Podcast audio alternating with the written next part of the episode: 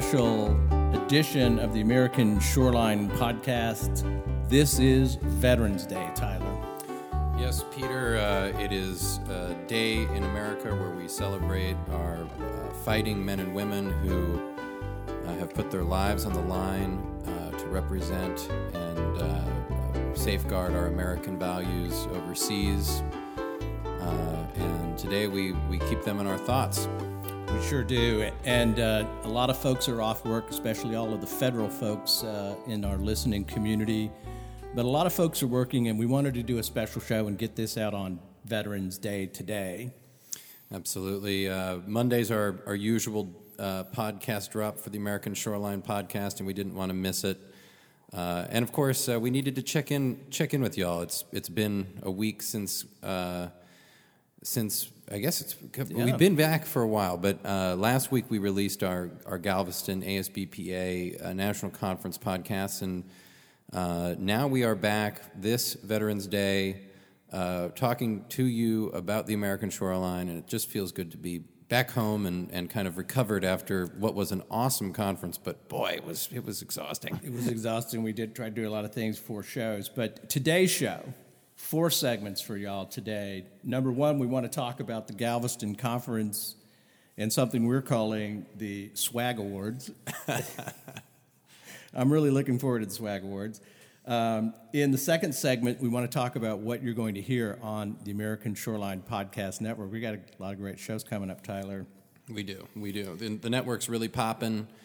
Uh, lots of exciting stuff on the horizon. We needed to dedicate a segment. We like to do this, you know, every month, six weeks. We'll talk about what we have cooking, and uh, we're going to do that today. We've got some really great content coming down the pipe. We sure do. In the third segment, it is Veterans Day, and we're going to do a special Veterans Day segment and talk about the American shoreline and the vets and Yeah. uh, the point of departure for many, many fighting women and women uh, since, you know, until we got to the airplane days. that Everybody That's went right. by ship. That's right.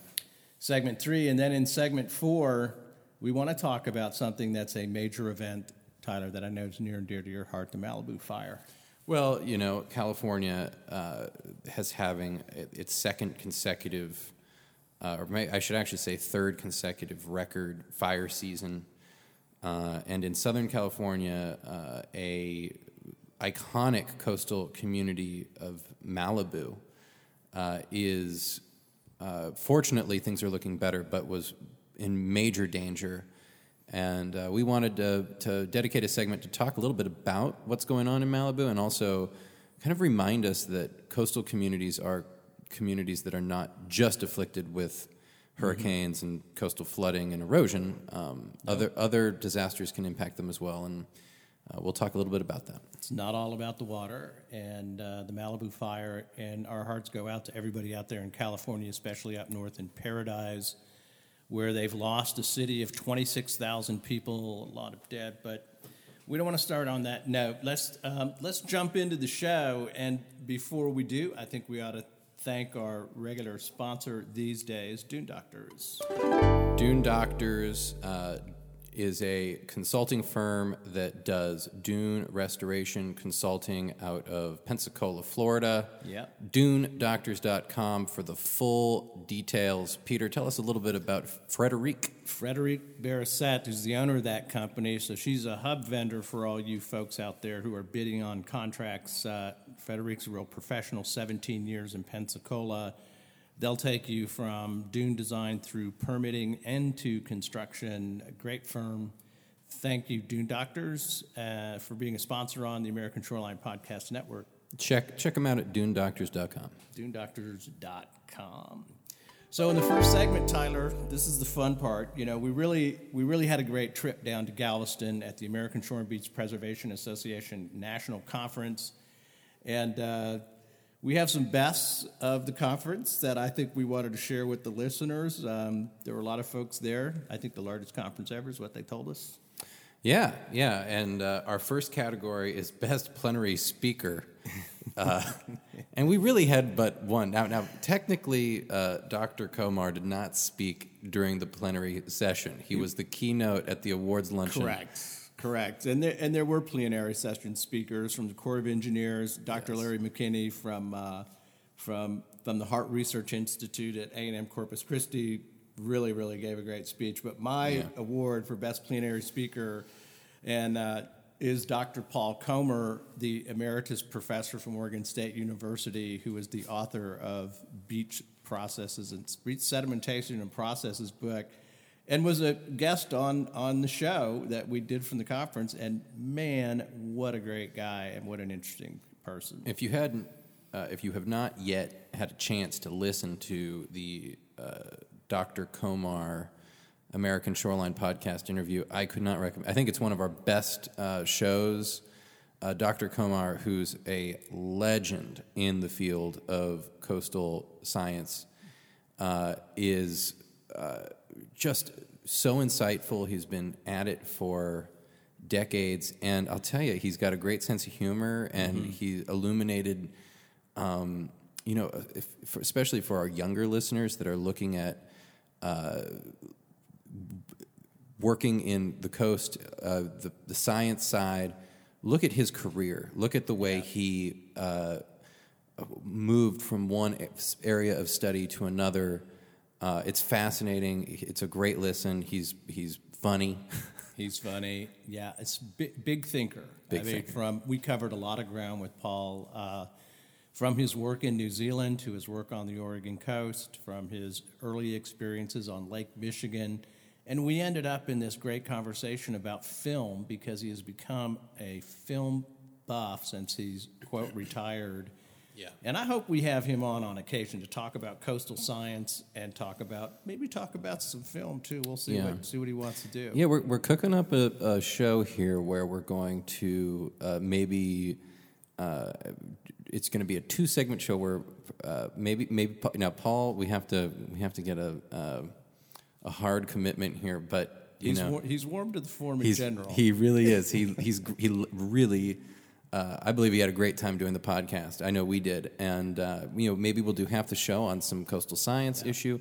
The other half the show uh, will break down a coastal film, of No which, kidding. of course, we have any number of classics, and of course, Paul. You know, Paul, and uh, on our side, we can watch the film and come back with notes, and it'll be real fun to kind of break it down for you guys. I, I love that idea. I'm a, I'm a fan of it. He's, his catalog is a thousand films that he's watched Yeah. since he retired, and uh, so he's got a big bank of topics that we could talk about. But uh, best plenary uh, plenary speaker of the conference, I think Dr. Paul Komar. Uh, so glad to Yeah, recognize this this next category of award, I think, is uh, one of the most interesting, and and I would also uh, sig- say that uh, more on this uh, next topic came up in our roundtable, which we also did the very end of the of the conference. It was the last show we did. Uh, with a smattering of uh, attendees and volunteers and students and professionals, and uh, one of the things that we that kind of emerged was this idea of the trends that we are seeing emerge.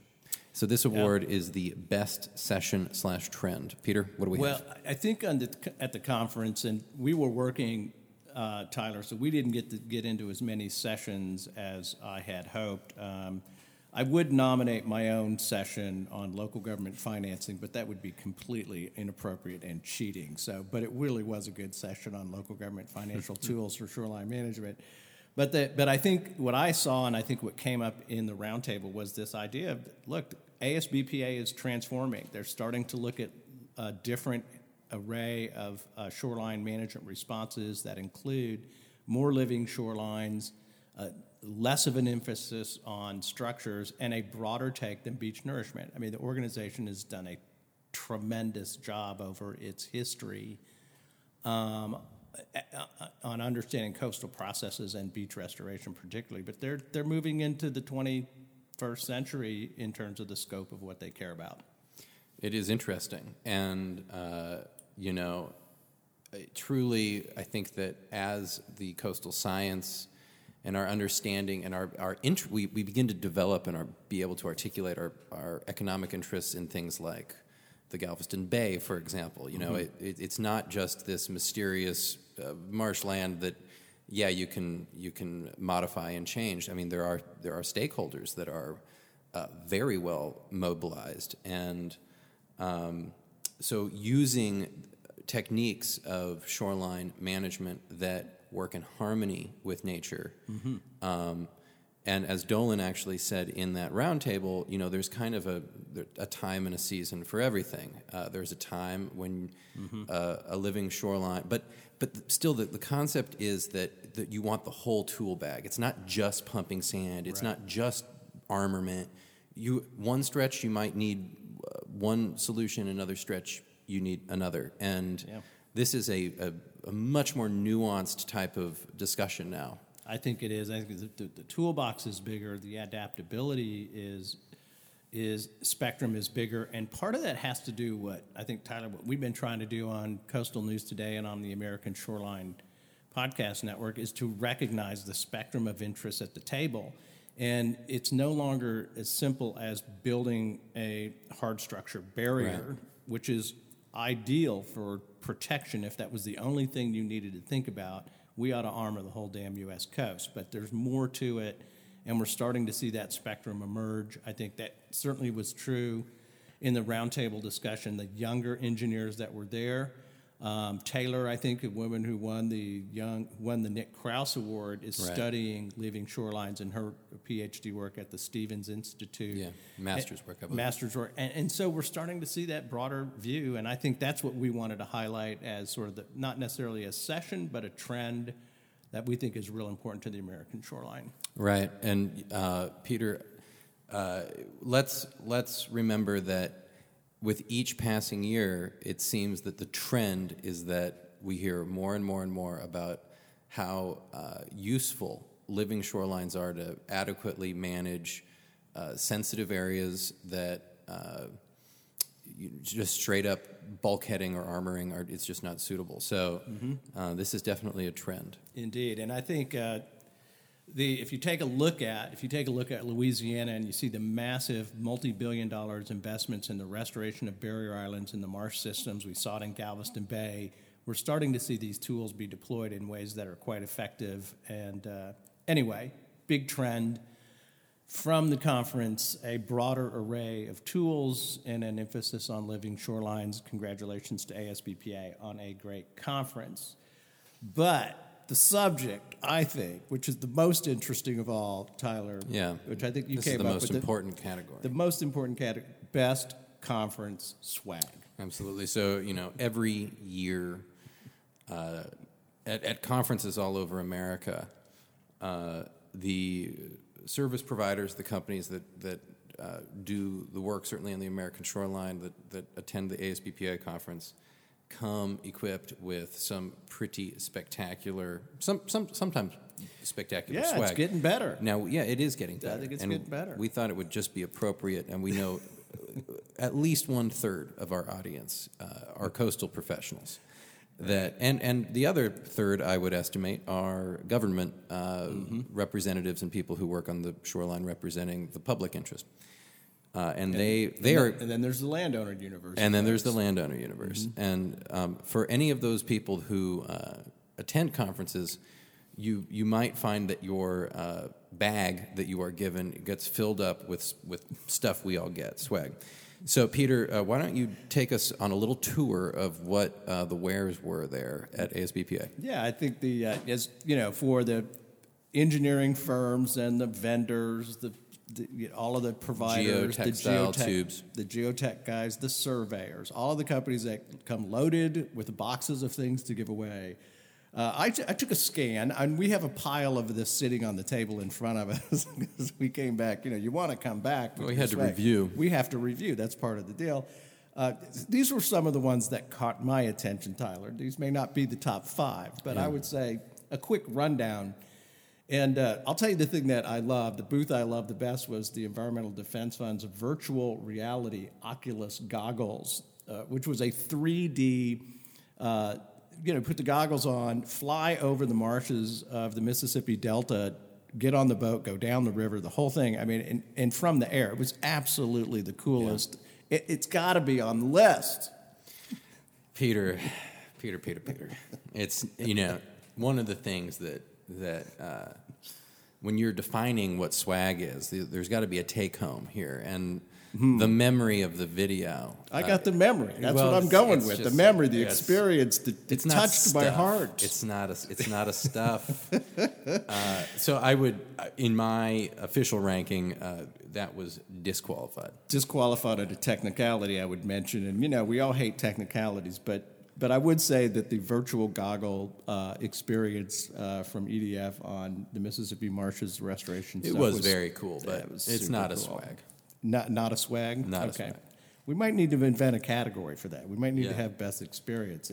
But that that I think it would compete with the volleyball game because that I was pretty cool. The sunset volleyball game was such a sweet experience, but it's not swag either. it's not swag either. Yeah, right. And uh, by the way, the team we were on got to the finals. We we, we lost too. We got beaten by the who, who won it? I think it was there were two engineering teams. I think one of them got us. Hmm. But it was close. You know, it was a really competitive, good game. Good, good vibes out there. We're going to crush it next year. We will. It's going to be the non-engineers, non-geologists team is going to take it next year at right. SBPA. Second potential award winner for the Swag Prize is uh, the South Padre Island uh, gave away a permanent straw with a little case, and, th- and this seems like a, a small thing, but it, it lets you know that they're thinking about a very significant issue on the American shoreline, and that's plastics in the ocean. Yeah.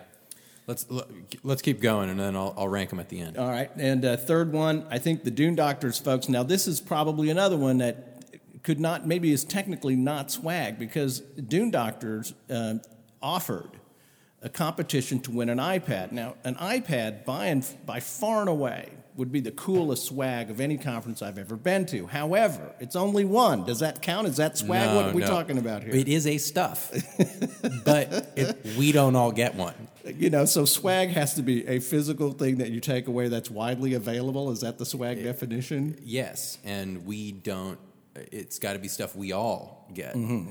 So And, no uh, to the Oculus goggles, no to the to the to the to the iPad. It That's was- that's tough. It that's was a tough standard. And, and on top of that, uh, my understanding is that the winner of that iPad was off premises and, and was not actually a, an attendee. But There was an online but had entry. found out. Yeah, an online entry. Uh, Yeah. Found out through Twitter. yeah. Um, and and and won. So you know, Yeah, that's I've got to even say, if you're not I a if you're not a conference attendee, Yeah. and you somehow get the the stuff, That's- it's hard for me. I'm not, not including that. I'm not including it in my official top five list. that is swagless but good good stuff. They now as a substitute, uh, they had they had a, a nice card holder like a, a, thing you could put your business cards in. I'm not putting that on my list. I, I always like to get a good card holder, but uh, that didn't quite make the list for me.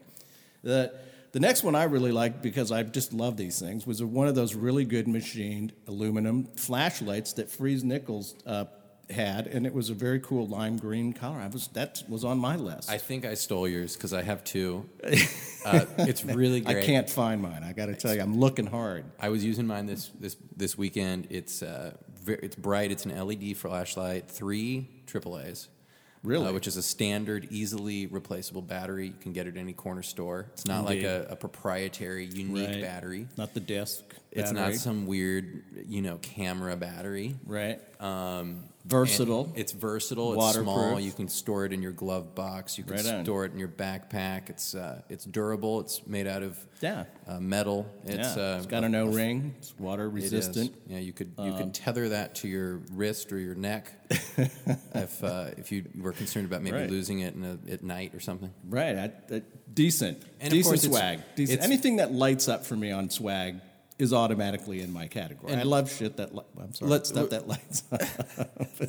Well, it's okay. We were allowed to cuss on the show. But the Freese and Nichols color is this really lime green, like neon Yeah. green color. Yeah. And that's the color of the flashlight, which is great because it's easy to see. Indeed. So if it's in your drawer, you just right. can Or in your zoom- camp bag. Exactly. You know exactly where. Well, that was a good great flashlight. The Arcadis, our friends at Arcadis. Uh, now, this is a, this was an innovative product. I would have to say that I don't actually see myself wearing this thing around. However, the notion is absolutely cool. This was the phone charger bracelet where you could you know you take it was the size of your wrist a big piece of orange bright orange plastic of course has the company name on it because after all it's swag but you can unplug it you can take it apart, and it's a USB connector, and uh, there was an iPhone charger, and so there you go. If you if you're desperate for a charger, you've got it on your wrist. That, that you know, notable. I would say another notable swag item. Right. And again, uh, whenever you're traveling for work, it's not uncommon to forget your charger. So uh, this is definitely a trend uh, that I am noticing is that phone accessories, be they batteries or uh, uh, you know charging apparatus, uh, Right. are we're seeing that on the swag table. I mean, here's the thing about that one though. It you jump in. The, you know, if you went to Barton Springs and you jumped in, I think it's over. I, I don't know if it's water resistant. That's why I'm not sure about that. I think if it's not product. powered on and you properly dried it, you might you Really? Hmm. might have luck. But hey, w- w- it- We'll have know, to test I am it. concerned about you know it is a it's a wearable technology. Yeah. And um, Yeah. is it would it survive you know the day to day rigors of wear, or is it maybe just maybe business trip? I'm going to throw it on so I don't have to pack it. Right on. I mean, it would be good in a pinch. I'd say in a that. pinch, for sure. Um, you can't, we can't get out of the list without mentioning the Aptim combo bag water bottle. I think in terms of swag, this was the largest item. It was a, you know, it's one of these fabric kind of insulated lunch bags that had a really, really great aluminum Aptim water bottle on the side. And what's even more amazing, it was filled with other swag. This was swag within swag. This is like a turducken. Turducken. it's like a turd. This is the turducken of swag. It was, but uh, these are uh, last year. You know, the, last year there was a bag sponsored with South Padre Island, and I, I use that South Padre Island bag. Did you? Ah. Uh, whenever I go to the supermarket. Uh, here in Austin, we don't have. There's a plastic bag man, so you, Right. you bring your own, and I use that. It's insulated, so when I get my groceries, I know that they're going to stay Yeah. nice and cold. Oh, the insulated. Right, I remember that one. And and this this new bag is a little bit smaller than that one, so I'm I'm envisioning keeping it in my vehicle Mm-hmm. and uh, u- using it as a, a, a similar fashion to my uh, South Padre Island bag from last year, but.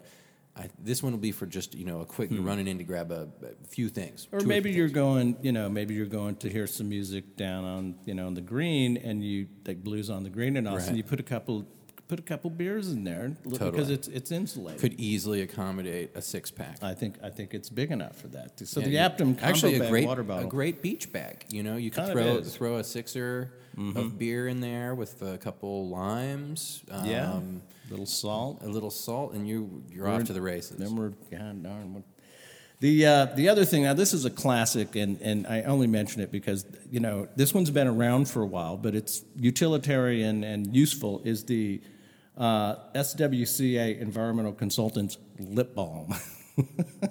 I mean you can't go wrong with lip balm. You know we're a coastal organization. People are down at the beach a lot. It's windy. You chap lips. They get the you know I so I think the lip balm is uh, is a good. I would say it's a fundamental. It's a building block of the swag universe. Um, but I think it's a little outdated. I'm not sure it's really would be in my top five.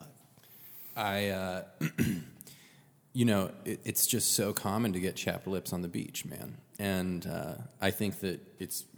I, I love this piece of swag. Um, I love this piece of swag. I'll leave it at that. I'll, I'll come back to this in my ranking. It does make my top five. Okay, well, the last one, which is another classic, and this is another one that says, you know, sometimes the old is as good as the new, is the classic, and this is absolutely a classic, uh, Mott MacDonald's uh, beer koozie. The uh, just classic, simple black koozie. Mm-hmm. Um, say no more. Yeah, I mean, it- it- utilitarian. You take that and you, look, you take that, the lip balm, and the Aptim bag, and you're gonna have a good day at the beach right, there. and the flashlight for the, you know, to find the ghost crabs after hours with your kids. I mean, that you could do a whole vacation off the swag from ASBA. You could, you could. So here's But my so top Tyler, five that's a, ranking. Okay, so yeah, I did the sort of round Yeah. out thing. Now, what? Tell me what what what is the top five? What are the top five Okay, swags? so I'm actually making a last minute adjustment because I had at five, at number five, top five ASBPA conference swags, I had the Arcadis Charger bracelet. But Peter, you, you started getting me thinking about day to day wear on that bad boy, Mm-hmm. and I, I'm wanting to change it. Okay. well, you're the judge, so you I can, am, you know, I am. Uh, and we haven't officially announced the results, so it's not an editorial change. It's I'm, I'm throwing the flashlight on. Oh yeah. The flashlight is now number five. Great. I love the flashlight. The flashlight, as we said earlier, so many uses. You can never have too many flashlights. No.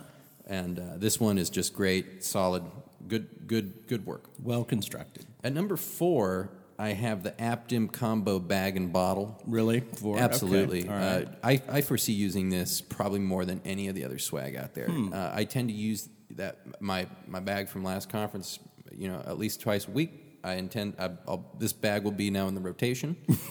and uh, hey, it came with a, a, a water bottle. It's beautiful. a nice, nice gold color water Gold, bottle. bronze. Yeah. You know, big Aptim logo. And It is. See, and they need it's, to and do it's this. aluminum. It's an aluminum bottle. Right. Has a straw inside. Right. So that's a nice. I, I I'm putting that at four. Four. Okay. At number three, I have the SWCA Environmental Consultants Lip Balm. wow. Um, That's a surprise. Small for me. but mighty for this little guy. uh, when you need it, you need it, and That's you, true. you don't want to be in a situation where you've got a chapped lip and you don't have your balm. And this, it's always nice to have one, Right. Uh, especially at a, at Can't can't argue with it. especially on the beach. You know, if you get in that salt water and you've got some chapped lips, it can be Yeah. Uncomfortable and it kind of exasperates the problem. I think it's beeswax balm too. It doesn't look like bad balm. I mean, It's in terms quality. of balm, It's- it's I a think it- quality balm. It's a quality balm. I think it's you know natural. I think And it's spearmint, which it, is really it's flavored. It's- well, it's that, that that definitely moves it onto the list. I, know, didn't, I didn't realize I, it was. I think that's worthy of three. Okay. But in the top two, we're talking about thin air here. This way. we're getting up And- into rarefied air here. We're, in the, we're in the Himalayas of swag. The Himalayas of swag. and at number two, Really? I have the Mott MacDonald Classic. I'm koozie. stunned. It is solid black I'm with stunned. white lettering, all caps. Simple. It's elegant. a collapsible version too. It, it is. It's just a simple. It's your simple koozie, Mm-hmm. but uh, you can never have too many koozies. Kind of like flashlights. Okay. And uh, this one, you're gonna look good holding your beer. I would take this to a party. Would you? Black and white. it's just nothing- simple. It's a simple black boy with uh, with some uh, white lettering on it. It is. Yeah. It is. I would love to drink a beer out Okay, you can tuck it in your back pocket. I would love. In fact, yeah. we should get It's a shame we don't have a beer after the show. after the show. But I'll tell you, I think it's an improvement over the old koozies. Remember the old ones that were made out of the stuff like ping pong paddle, Yeah. rubber, you know, that were sort of bulky and you Right. couldn't you couldn't fold it, you couldn't put it in your pocket, and and they would jam are- your drawer when you go to when you go to close your, your drawer. It would jam that sucker up. So Right. this I like to run these, um, Mm-hmm. especially in a hot Austin summer. If you're hanging out at the Yeah. at any of our beautiful uh, water spots, Absolutely. you, you need a you need a um, you need a koozie that's collapsible, can fit Yeah. into the into your bag, which fits uh, into the Aptim the Aptim combo. bag would be a nice Yeah. uh, combination there. Indeed, you could put three beers and three koozies easily in the Aptim bag. Easy peasy. And we only got one koozie. So okay, what's your So that- what is your number one? We were, that's the top five. What's the number one swag from the ASBPA conference in Galveston? By a mile. Really? by a mile. The Golden State Warriors of swag at this conference is the city of South Padre Islands wow. reusable straw. Okay. This is not. It comes in a uh, Got a little carrying a, pouch. A, a pouch. Okay, let's let's, It's let's almost like Crown Royal, break it out. It's a velvet pouch and then with a he- drawstring. It is like crown. Oh my god! It is a cleaning stick. it has a pipe cleaner to get in there because this is metal. Oh really? Yeah, and uh, and you know th- these will last forever, of course. And th- the reason why I think this is number one is because, Okay. as our listeners know, I Right. think from our initial Labor Day special, Correct. there is The a Endless Summer trend- The Podcast. endless summer podcast. There is a trend on the American shoreline Mm-hmm. that uh, is is that plastic straws are being banned because they get into the water, they get on the beach, they they can uh, really harm uh, the wildlife. and- Serious issue. Really is. it really is. And it's been awesome to see coastal communities kind of rally around the Yeah. idea of changing our behavior when it comes to straws. Now, think about your average beach town. It's got a bunch of bars in it. You're, they're doing a lot of drinks and they're putting out a lot of straws. So Yeah. in South Padre Island now, they're, they they'll, ha- they'll give you a straw. It'll be made out of paper. Hmm. But if you prefer to have a good sturdy one. Okay. This is your Really? guy. And Okay. I, I just think it's so cool that they swag with a that. cause. There, I mean, that maybe that's Correct. the fact. Swag with a cause. And it's your full kit. You got your you've got your main you know, you can maintain it with this pipe cleaner.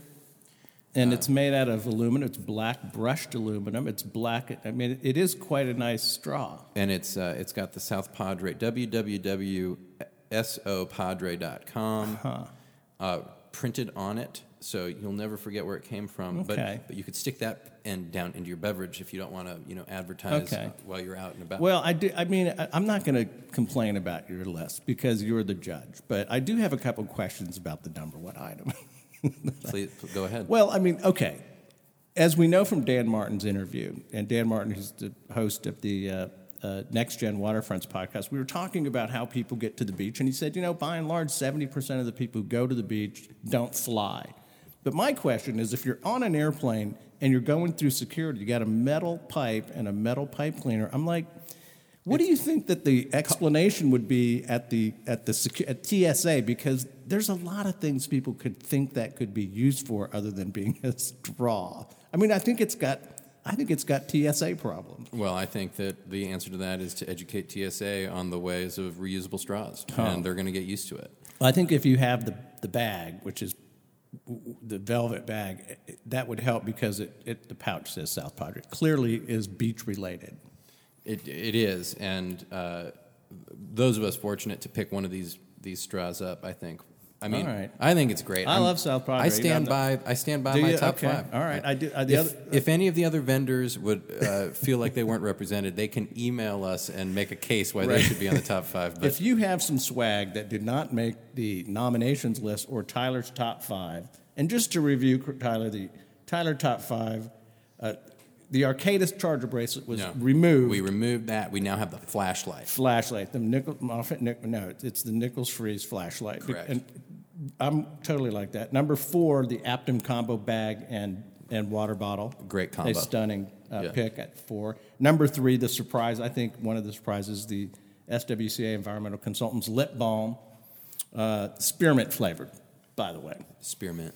And number two, the Mott MacDonald koozie, another bit of a surprise. And number one on your list was the SPI, the South Padre Island uh, permanent straw with the cleaning uh, brush. Yes, the the pipe the Pipe the cleaner. Pipe cleaner. It's like a bristle brush. Mm-hmm. Uh, again, that's also reusable. Right. Uh, great piece of swag, South Padre, Right and uh, for that you get the number one spot on Swag Tyler's top list. That's fantastic. Well, that was the highlights from the conference for me. I, I think we've covered both the content and we've covered the swag. And We're, we're going to need like a year to get back to it. Need- I want to see some upgrade in swag. And I'll have to say, we had a booth. Yeah. And we didn't even make the list because we had some candy. It was Halloween. We had, it was feeble. I would give ourselves, I would say that on the swag scale, we, we were probably near the bottom, unfortunately. I, We need to we, upgrade We our had game. no swag. We, uh, we were, well, so- I mean, we did. We had some. We had a few candy bars. We had we had a few things. Yeah, I, uh, I, edible. I, I, I think if it's edible, I don't know if it goes as swag. I'm gonna have. Really, I'm gonna put that into Wow. review for next week. No kidding. I uh, my sense is though that So edible items No. is not swag. Not unless it comes in like if it's a tin of mints, I would cons- I would give that because okay, because you could keep the tin. right you would take that back with you. But if it's a can, if it's a little button candy and you're gonna it's Halloween and you're like oh you'll eat that right there, that's not a swag. Oh man, That is I can't believe we were swagless. I thought we had some swag. Well, we we didn't. it's just that simple. But Mr. next year, next year we will try to do some swag. You know, it was the first conference for Coastal News Today and the American Shoreline Podcast Network. Uh, we'll have to go to the vice president of marketing uh, to talk about this, and, and but first we'll have to get a vice president of marketing. anyway, Speaking of, let's do our uh, let's let's Yeah. talk about our next sponsor. Listen, I think this is actually important for the listeners out there. We do want you to know about this. Uh, Coastal News Today, as an as a website, is as it will be live two weeks on Thursday, so it's ten days old right now. And I think the website is really looking to great. Great, Tyler, you built this website from the bottom up, and uh, it was a it was an effort. I think it's a great site, but there is a lot of advertising space built into this site. And uh, Coastal News Today and the American Shoreline Podcast Network is something we want to do forever. We want to continue to do it, and we are we've got a great audience that's booming. It I think is. in the first week we had twelve thousand visitors to the website, Right.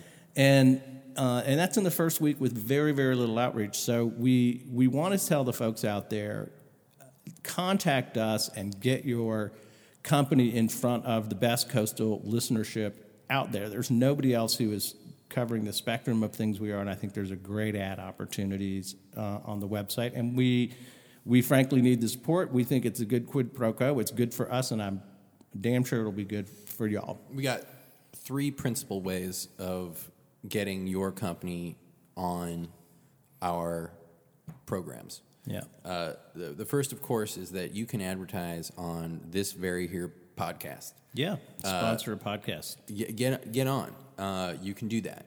We have a, uh, a dedicated show where we will do a, a, a show with your spokesperson or CEO or you know someone who can tell the story of your company called Meet the Pros. Yeah. Uh, that's a really cool opportunity to build a relationship with your clients and your future clients and distinguish your company. So we think that you all might be interested in that one. Get in on that. We also have our website, which yeah, I have to say we have been overwhelmed by the outpouring of support Yeah, for great. bringing back Coastal News Today and launching the American Shoreline Podcast Network. Yeah. The audience is building week over week. It really is. And we are so excited to start getting advertisers on there and start, sh- let's share your company with this audience. That's why we're building it. Yeah. Uh, we want to talk, tell the story of the American shoreline and, and build a platform where uh, the companies and uh, pe- you know the, the people out there who do the work on the American shoreline can can share what they're doing and uh, and and tout their accomplishments. Yeah. And so uh, the website is great. But the final thing, Peter, is we have our daily. Well, it's not quite daily yet, but it will soon be daily. Our- but we have our email blasts. If you're on our uh, uh, email list, you, you receive Coastal News Today emails. And um, that is another place. Dune Doctors, uh, Yep. it advertises there currently, uh, but we are looking for more advertisers there. We are, and they, and you know, we'll be sending out about forty thousand emails a week when we hit our stride here. Uh, And our list is growing. It's I mean, growing it's growing rapidly. The, the list is growing rapidly. Uh, it's it, and here's the thing about why I think this advertising stuff matters. I mean, having worked with local government officials, Tyler, you and I, uh, purchasing professional services in the coastal arena is a complicated thing.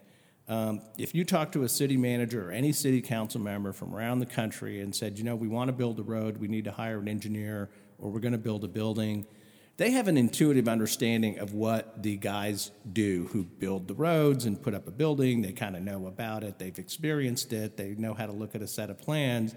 But first time local government officials or the public, when you start talking about buying professional engineering services on the coast of America, um, you're talking about hydrology and technical issues with lots of modeling, and they don't know what Mott MacDonald does. They don't know who Freese Nichols is. They don't know what they do professionally, what issues they have to uh, contend with. They don't know what the universe of permitting is. So th- this is a universe of services that, and one of the reasons I like Coastal News Today as a platform is because so many of our listeners and readers on Coastal News Today are local government officials. This is where you have to teach them who you are. And I'll say that's especially true for Aptim. I mean, Aptim is a company that has just emerged. Right. Uh, it's gone through a few transitions, and I'm not even 100% sure who's in Aptim anymore. Yeah, we'd love to. We'd love to learn more. we ought to have But- them on, on Meet the Pros. So, uh, you know, at the conference, one of the cool things we got to meet some of our listeners, and uh, one guy came up uh, who- who works in local government, and he said, "You know, I would love to learn more about these companies who we do business with. Right. Um, what's what distinguishes Right. company A from company B? Right. What is their culture like? You know." This goes beyond the normal uh, government procurement process. And, but that's what they're looking for. These, these decision makers are looking for all available information. So we're, we're, we've built this platform as a tool for them Yeah. and uh, I and I know that so many of these coastal companies out there, be they we don't I won't name them all No. on the pod, but be, they do fantastic work. They put their heart and souls into what they do, and we want to tell their story. We do, and and part of the challenge is the visibility of the professional services offered. Uh, and I'll say this: there's lots of public meetings where we have gone to where the public is engaged in a discussion of engineering design on the shorefront, or a serious discussion of what is the problem on the shorefront. Think of how different that is if you're not going to have a, a public meeting where you're going to discuss the construction design of a road or a roadbed or why the building is got this particular type of support structure that's not th- th- there's something about companies that operate on the American shoreline that face a particularly unique, visible challenge, which is how do you describe what it is you do when people are not intuitively aware of what it is? And I think that's why Meet the Pros is a perfect platform to, to explain. And I think it's, I really am looking forward to the first phone call and the first, we've got a couple engineering companies I've been talking to about mm-hmm. Jumping on Meet the Pros, but uh, and looking forward to doing the first interview with the uh, with the engineers and talk explain what they do. Right. It, I think it's going to be a really cool uh, show on the network. Uh, it's purely sponsored content, but it's great content. I think it's. We would not put it on the network if it wasn't if it didn't have all of the uh, insightful, uh, you know, information that we think our listeners want, and I, it's going to be a really quality show. So, Right uh, looking forward to that. Peter, let's uh, let's transition now and talk a little bit about this, the awesome content. Speaking of what we're cooking up, Yeah. we have some awesome content coming down uh, on ASPN here in the coming weeks. Uh, so let's let's go over it, Peter. Let's do so. In segment two, folks, what's coming up on ASPN? I we, we won't go through everything, but we wanted to draw your attention to a couple of shows you'll be seeing in the next week or so. And the first one is I am so happy to know that Dan Martin uh, from Chicago, uh, the host of the Next Gen Waterfronts podcast. And Dan is the economist, a recreation and tourism development specialist. He's super, super smart. He recorded his first show, I think I want to say it was in Green Bay, Wisconsin. I can't, I'm not 100% sure. But Dan's first show is in the process of being edited and coming online, and I'm just thrilled that Dan is finally going to be on ASPN, and I'm looking forward to his contributions down the line. we need, uh, as as we've been saying now for, for a while, and those of you that heard him on on the flagship show here, uh, Dan looks at the American shoreline through the lens of value and in ways that how do we manage it and what what new ways can we value it and how do we value it? And it's it's really a statement of uh, our society and certainly our management practices. So uh, he's he and you know anybody that's tried to have anything built on the American shoreline knows that the value, like uh, figuring out the dollars and cents, uh, is a huge part of the project. Before you'll ever get financing, before you'll uh, go into design, you need to see if the concept is viable, and, and Dan does that. So Mm-hmm. it's it's great that he's got this left brain, right brain Yeah. uh, balance in his economics approach, and I think he'll just be great. He's going to be really good. And and look, dip over into Coastal News Today, the website. There are several articles that are relevant to the consideration Dan brings to the table, and uh, and I just want to check it out. Uh, the second new show that we've uh, we'll have up soon. This one's scheduled to be recorded on Thursday, so in a couple of days. Is Rob Nixon's Next Swell podcast with Shaun Tomson, former world surfing champion. This is uh, one of the godfathers of modern surfing. Uh, to this day, he he lives out in, on the West Coast. He's a uh, just an icon in the surfing community. And Rob Nixon will be having him on his show uh, to talk about the advocacy. And um, Shaun has a legacy of uh, not only being a absolutely stupendous surfer Yeah, innovator. and innovator, but he's also a, a, a true advocate for uh, shorelines, not only on the American shoreline but all over the world. Uh, it'll be it's an honor to have him It on the network. Absolutely is. 1997 world champion. Lives in uh, Montecito, California now, but from South Africa. He's very busy around the world. He works on. He works with youth around the world on setting goals and He's a and TED face- talker. Yeah, he's he's fantastic. You Google him up and listen to his TED talks. He's he's awesome. He's about you know positive energy and kind of uh, how to how to spiritually frame up uh, your you know, what does he call it? Catching positive the positivity wave. yeah, the Uh, positivity. so he ways and- applies, you know, some of these life lessons that he's learned uh, surfing, Yeah. um, to life, and it's just so cool to. I Yeah. mean, this he's just a great guy. Well, Rob Nixon, way to go in getting Shaun Tomson. If you want to Google him, it's T O M S O N, Shaun Tomson. Uh, get ready for that show coming up on Thursday. S H A W N. S H A uh, W N U N first name Uh, Excuse me, A S H A U N. Excuse me. Shaun Tomson uh, on the Next Swell podcast coming up. Right. And I want to put in a plug for my show on the Local Control podcast. I'm in the process of of putting together two shows that deal with post hurricane recovery, and I'm calling it post post hurricane recovery. Uh, we spend a lot of time and attention on these storms as they're headed toward the American shoreline. We all watched Hurricane Florence for days as it approached the Carolinas. We watched Hurricane Michael. It exploded from the Yucatan Peninsula to a Category 4 storm in about three days, so that one we didn't get to watch too long. But look, it's it's already off the radar screen. We've moved on to the fires in California. We've moved on to major news events, the elections, and other things. But let me tell you, the people impacted by these events are just beginning to unravel how they're going to deal with the impacts from Hurricane Florence and Hurricane Michael. So we're talking to folks in these areas who are just now starting to put their lives back together.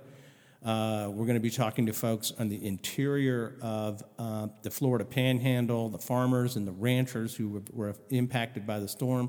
I mean, Tyler, people don't realize this. Hurricane Michael, which they're just now reevaluating and potentially is the Category 5 storm at impact, with a storm surge now being reevaluated based on the U.S. Uh, most recent USGS assessments of evidence on the ground at 20 feet, um, was a huge storm and was a Category Three storm when it got into Georgia. I mean, this thing was a beast, and we're going to talk about about that storm and how it's going from here. I hope we can continue to cover Michael recovery, and then over in the Carolinas, the very different big, sluggish, sloppy, wet hurricane of Hurricane Florence that dumped more than 20 inches of rain all over the Carolinas and inland and caused massive flooding. I want to.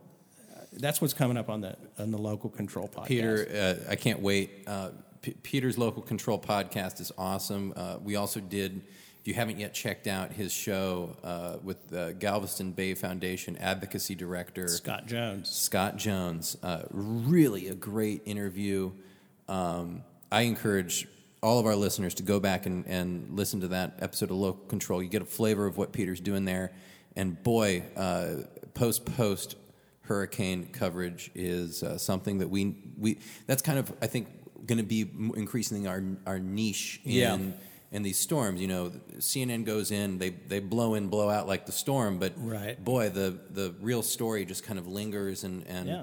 we will cover that. I, you know, it's it has to do with what happens to all of the money and the funding, and how do local governments, you know, this is where for my the ang- for me the angle on local control podcast is really how the local governments fit into the state federal system and our local needs getting met, and we want to talk to city managers and county commissioners and the landowners out there about how it's going and how the system is operating, and it is. It's post post hurricane uh, stories. Sounds great, Peter. Let's let's talk about uh, Yeah, and your show, you've got a great one coming up. I'm looking forward to hearing. well, with the holidays approaching. Uh, on the the next episode of the Beach Shack will be the Thanksgiving Day special. I know that uh, many of our listeners will have busy family days, but uh, I think we can all agree that there are times when you want to take a little break. That's right. And, And uh, why don't- not take a break to a beautiful beach house in the state of Maine up there? And uh, I'll be uh, sharing some stories about a, f- Hmm. uh, a family that uh, is actually near and dear to the network.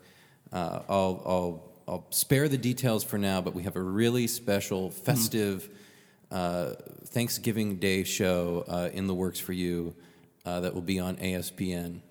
on on the Beach Shack podcast. On the Tyler. Beach Shack. I'm looking forward to that. On the Beach Shack and that's going to be a special show too, because I think it's that connection between property ownership and the experience of being on the shoreline, how the shorelines have transitioned, the risks and benefits of being a property owner on the American shoreline. I, I love that show.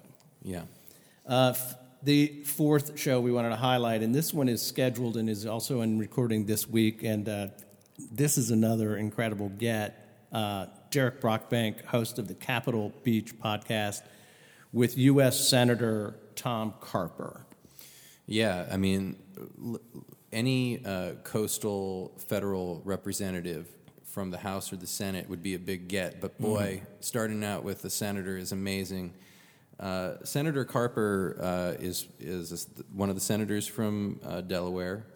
Uh, he has a long history of uh, being an advocate for co- for funding for, for the coast. He's advocated actually for a, a coastal national park in Delaware. Yep. Uh, he's he's an important figure in our federal policy, and it's apropos that uh, Derek opened uh, the Capitol Beach Yep. with such a banging interview. Yeah, high standard. Absolutely. Right there.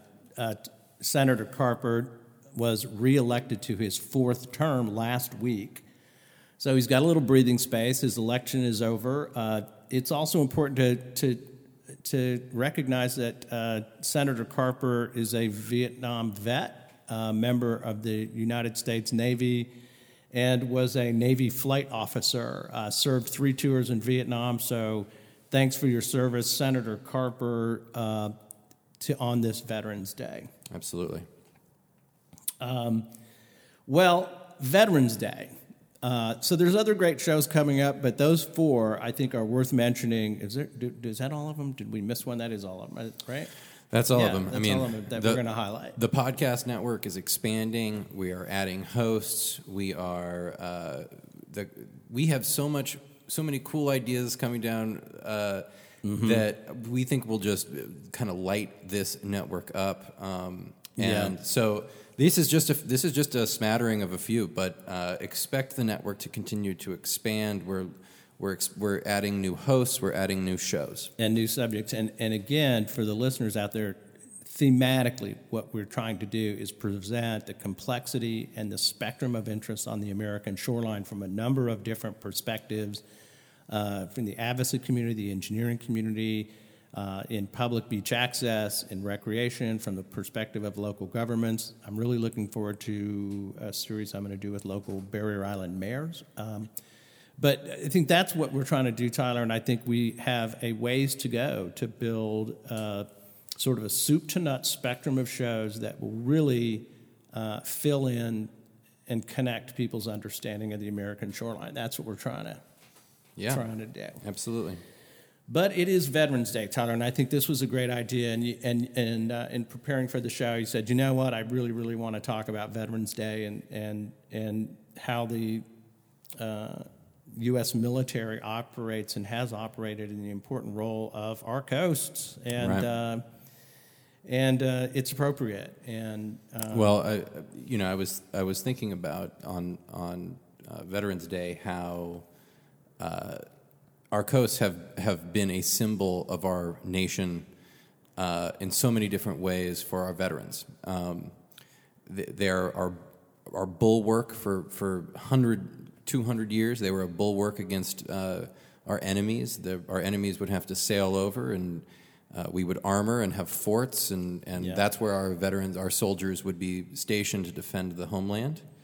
Um, and then as uh, the century turned and we moved into foreign wars, uh, beginning with World War One, our our fighting boys, our doughboys, would Yeah. uh, be shipped over to, in that case, Europe, and later in World War II to both Europe and around the globe, to the Pacific theater as well, um, through these major American ports. You know, there, there was no major transportation by aircraft yet, so No.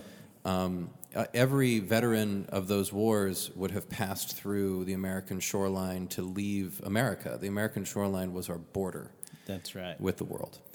And you know, we, I, it's funny, but we were at the American Shore Beach Conference. Of course, we were at the Galveston Island Convention Center, which was built on top of World War II gun emplacements. There were these massive concrete uh, sea fortifications with huge cannons, and those, of course, were decommissioned long ago. But these big concrete things were sitting on the shoreline in Galveston.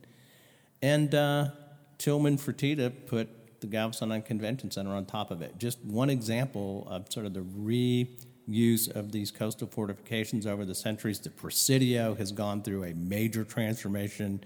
George Lucas's Lucasfilms is now in the Presidio, which was the guardian fort for the San Francisco Bay. Fantastic place. Re- Well, it's a it's a beautiful park now, and I mean, and if you go to, I mean, you think about uh, American history, uh, whether it's uh, the, Revolutionary War, whether it's the War of 1812, whether it's the Civil War.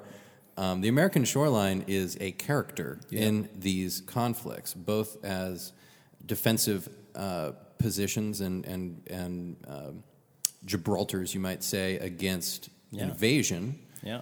um, but also as launching off points when uh, American soldiers were uh, being sent away to conflict. So, uh, you know, we, w I felt like it was appropriate to, to talk a little bit about these people um, Yeah. who went through, and, and you can imagine uh, leaving for war would have been one hell of an experience. You can also imagine coming home, you know. Mm-hmm. Right.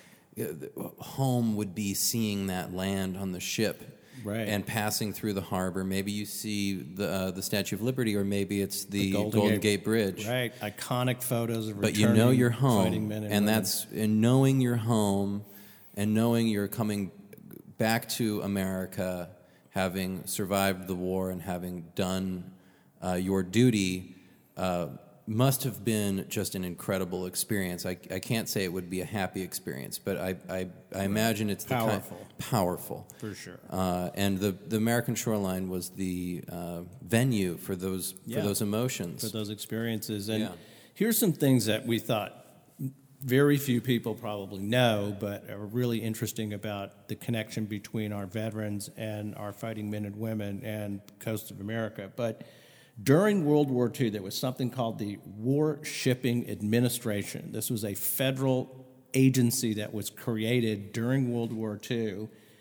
And the troops and cargo that were shipped overseas uh, were under the auspices of the War Shipping Administration, and they took control of every merchant ship in the United States. The United States government requisitioned all of the commercial shipping capacity that the United States has. The War Shipping every every vessel, every port, it. Every port. shipbuilding facility. Yep, the piers, the you know the shipping piers, the shipbuilding, and and this is how the United States ran the war was to, you know, this this was the projection of force that the United States had available was its shipping capacity and its shipbuilding and all of this stuff. But the the War Shipping Administration takes control of all of that stuff in February 1942. And here's a couple of stats. So we've dug through the War Shipping Administration records a little bit, and we're looking at the ports of departure, like the top 10, where did our fighting men and women during World War II depart? You know, they weren't getting on a jet and flying over to the, Europe. They weren't flying to the Pacific on an airplane. They were going by ship. And the number one port of departure with 38 million uh, tons of war cargo was out of New York City during the war. And this is between 19, February 1942 and uh, August 19, uh, December 1945. 38 million tons of war cargo out of New York City, a major point of departure for the troops. And uh, in second is this is San Francisco in the Pacific Theater. in the Pacific Theater. So so it, it's clear that uh, our war apparatus was flowing from the homeland into the theaters of war Right. through New York and San Francisco in massive quantities. Peter, let's look at, at the at the individual people. If you well, if you look quickly through through the West Right. Coast, the Port of Los Angeles, San Francisco, and Seattle together were 30 to 47 million tons of war equipment through those three ports. On the East Coast, New York, Philadelphia, Baltimore, and Hampton Roads, Virginia, those were about another 50 billion million tons of cargo coming through the war. It's these shipping ports that were under control of the federal uh, war shipping administration that did that, uh, literally taking command of all of the ships, uh, merchant marine ships of the United States. Um, Yeah. But yeah, the people is a, a- another uh, passengers that were sent. Where did they leave from? How many people left the United States during World War II, and where did they leave from? And of course, people who were leaving the United States during World War II were soldiers. These are Yes. these are uh, servicemen and women who are going uh, overseas to wage war. Yep, and similarly, the Port of New York, 3.2 million Americans went to war through the Port of New York City. This is between December 1941, that is, of course, the Pearl Harbor attack month, through the end of the war in uh, December 1945. That's, uh, but 40, uh, 3.3 million people out of New York. And the second greatest point of departure uh, San Francisco, 1.7 million Americans went to war through the, through the port of San Francisco. What's what's interesting uh, about those numbers is that in New York in 1943 and 1944, as the war was really escalating in Europe, uh, the numbers at, in 1943 910,000 people, in 1944 1.4 million From New York. from New York, and it, it, it, it it's a statistic that shows the emphasis on the European theater in those two years, and by contrast, San Francisco, which was the primary uh, port of embarkation on the Pacific theater, Right. um, there's kind of a state from 42 289,000 people Yeah, 1942. in 1942. In 1943, uh, 456,000 people. In 1944, 534,000 people. Yeah. Uh, so it's, it's, it was more of a a slower ramp up, uh, and, and by 1945, the number dipped down to 450,000. But That's out of San Francisco alone uh, on the West Coast. only San Francisco, yeah. Right. And there were bunches of people leaving from Seattle and uh, from Portland, in Prince Rupert, British Columbia. Um, Los Angeles was at over 200,000 Americans, including my father, who went to uh, Casablanca with the Army Air Corps. Um, in 1944, he left from Long Beach, California, which I guess is probably what they mean there by Los Angeles. And he left, uh, married my mother, and left two days later. Uh, but uh, in 1944, 75,000 men left the United States to go to war out of, out of, out of LA. So you know, as we uh, let, let, before before I do the concluder here on this uh, on this subject, Peter, let's look at this uh, this final chart. Yeah, I mean, this is this just strikes me when you think about how many men we currently have deployed around the world in the United States military. My father was a 30-year Air Force uh, officer, and I, my three, four brothers all served in the military in Vietnam or in the Navy. My little brother, uh, and let me shout out to my brother, Colonel James Ravella, uh, who's retired now, but an F-15E pilot and damn good pilot. Uh, now works for Folds of Honor, an organization that supports uh, veteran veterans and their families. If your father or mother is killed in conflict for the United States, Folds of Honor comes in to pay the college tuition for your children, and it's a great organization, Folds of Honor. You might check them out at foldsofhonor.com, but. Uh, what stunned me about looking at World War II was that between 1943, late 43, and into 45, two, more than 250,000 Americans left by ship to go to war every month. That was the monthly average. More than 250,000 Americans were shipped off to war. Um, and, you know, that is, was a world war, of course, massive. But, you know, this is a thing where you stop and say, we, you, you can't thank the people enough who, who fight the battles for our country. I mean, it's an amazing and commitment. And, absolutely.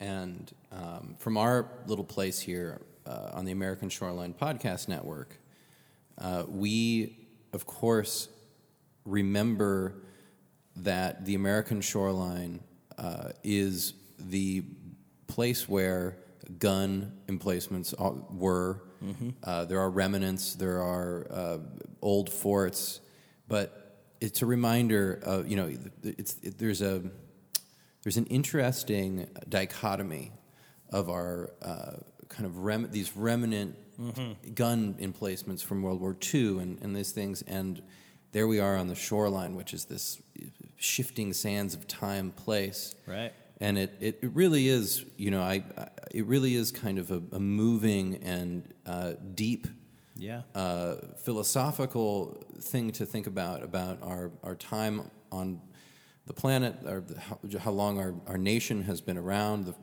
you know, right. absolutely our freedoms and our ideals as Americans, uh, and how those play out on our shores uh, are interesting. You know, any American that immigrated to the United States, uh, you know, in the in the old days, mm-hmm. came by boat. They did, and you know, I'll never forget my grandfather telling me when I was a kid. He was kind of educating me on American history you know, he said, you know, we were very fortunate in the early days of our country that we were surrounded by two oceans, that we had mm-hmm. the, the great Atlantic on one side and the, and the vast Pacific on the other. Right. Um, and any European, any, any of the other powers that might think of, of coming over would have to first fend off that, that ocean and, right. and just a tremendous expense to get over there. And, Indeed. And that kind of allowed the American experiment to, uh, to grow without uh, and, and to happen without being trifled with. Right. And, um,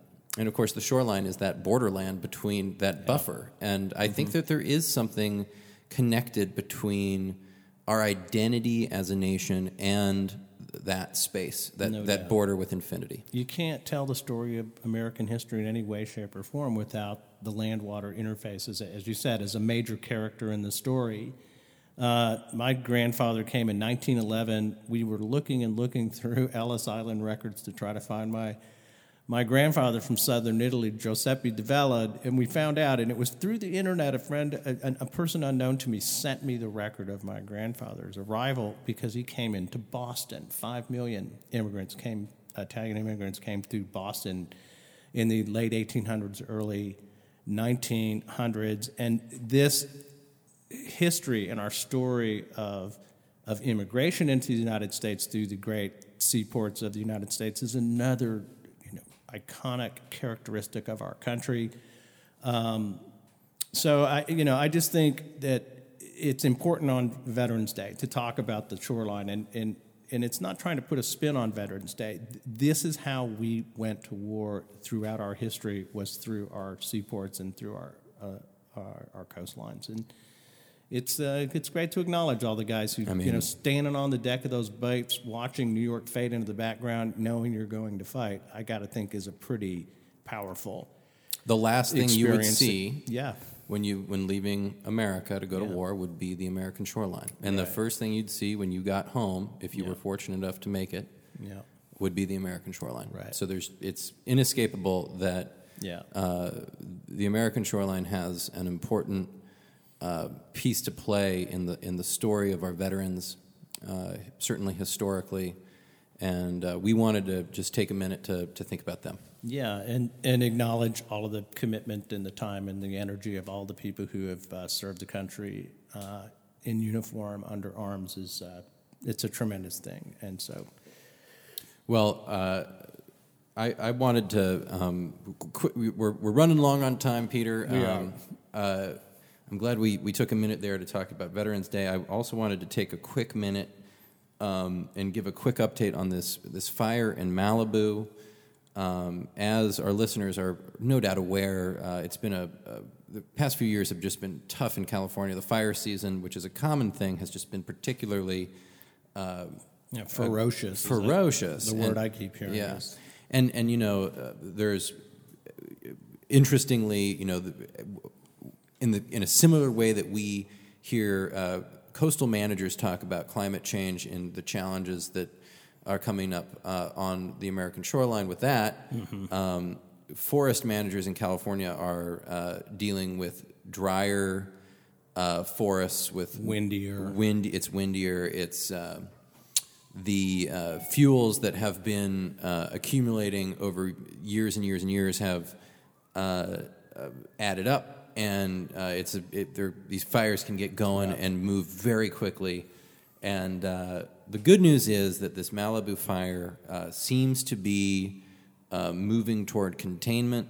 Um, the bad news is is that uh, this is a community on the American shoreline, uh, home to uh, many surfers and uh, people who love and use the uh, beach and ocean, and uh, many many people are uh, kind of in a, in a bad spot now. They've a lot, there have been a number of homes that have been lost. Thou- Yeah, thousands in the state. I mean, we're over 6,000 destroyed homes in California. Now, some of the vast majority of that is in the inland Right. Sierra Nevada community of, uh, of Paradise, uh, Right. California. But the Southern California fire is, is hot and heavy and still going as far as we know. I think you're right, it turned the corner Well, today. it's the, the winds the wind the winds are still ripping, but they're they're blowing in a slightly different direction. But you know, one thing to keep in mind is is uh, when fire threatens a coastal community, the the safe place is the beach, and um, it's interesting that in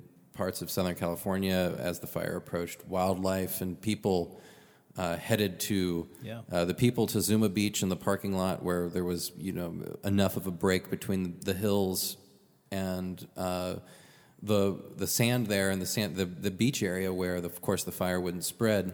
Right. Um, and of course, uh, there are just kind of ghostly photographs of of wildlife. Uh, this picture that Peter showed me earlier of a of an owl sitting on the beach, the sandy beach, seeking refuge from Yeah. the you know undoubtedly his habitat had been burned, and Yeah, he's yeah.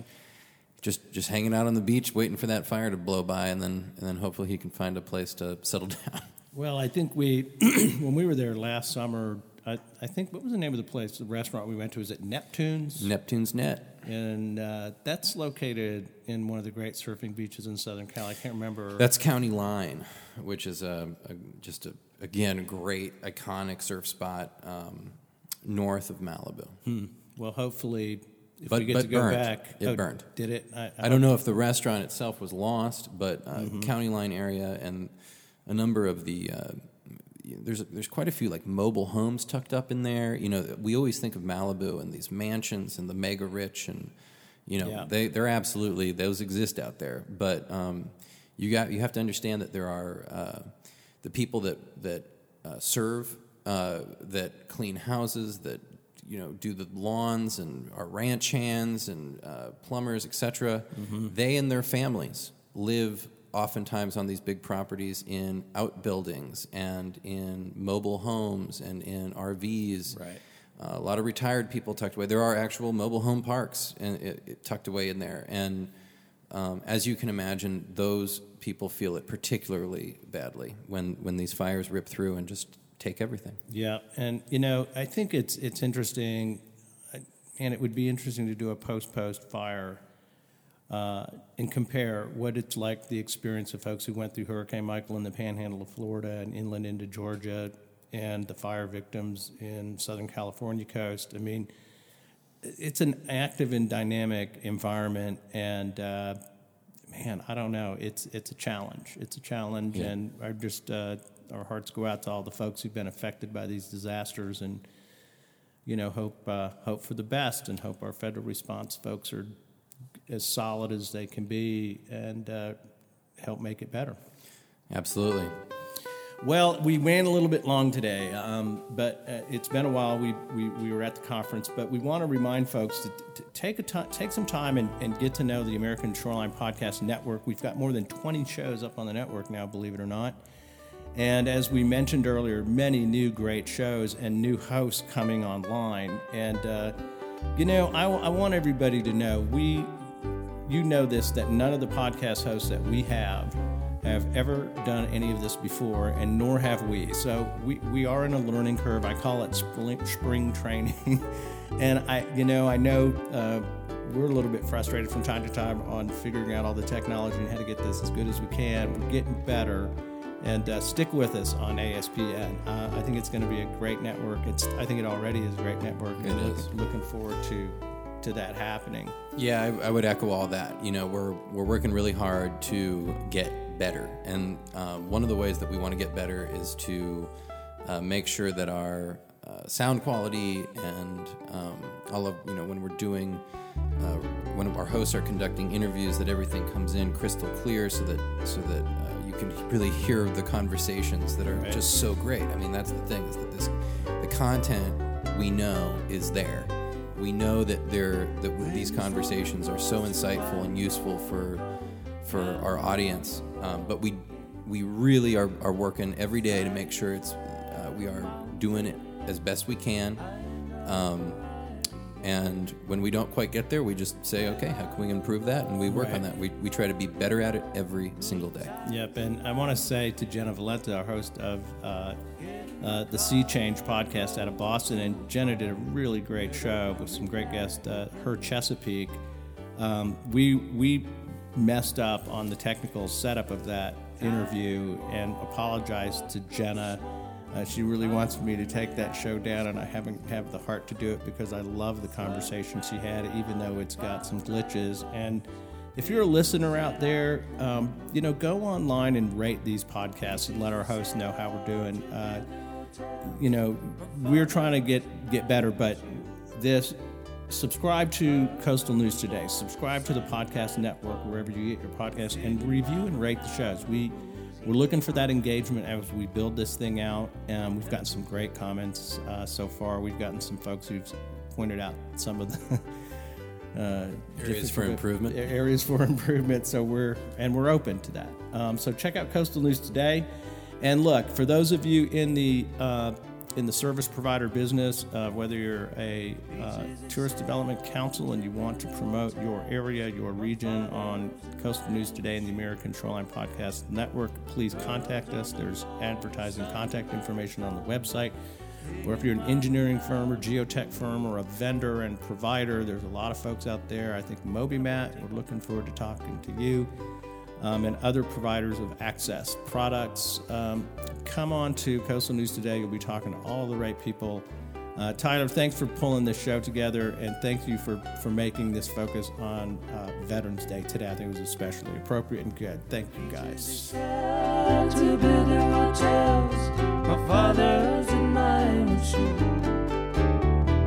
Birds on the lawn, the sunlight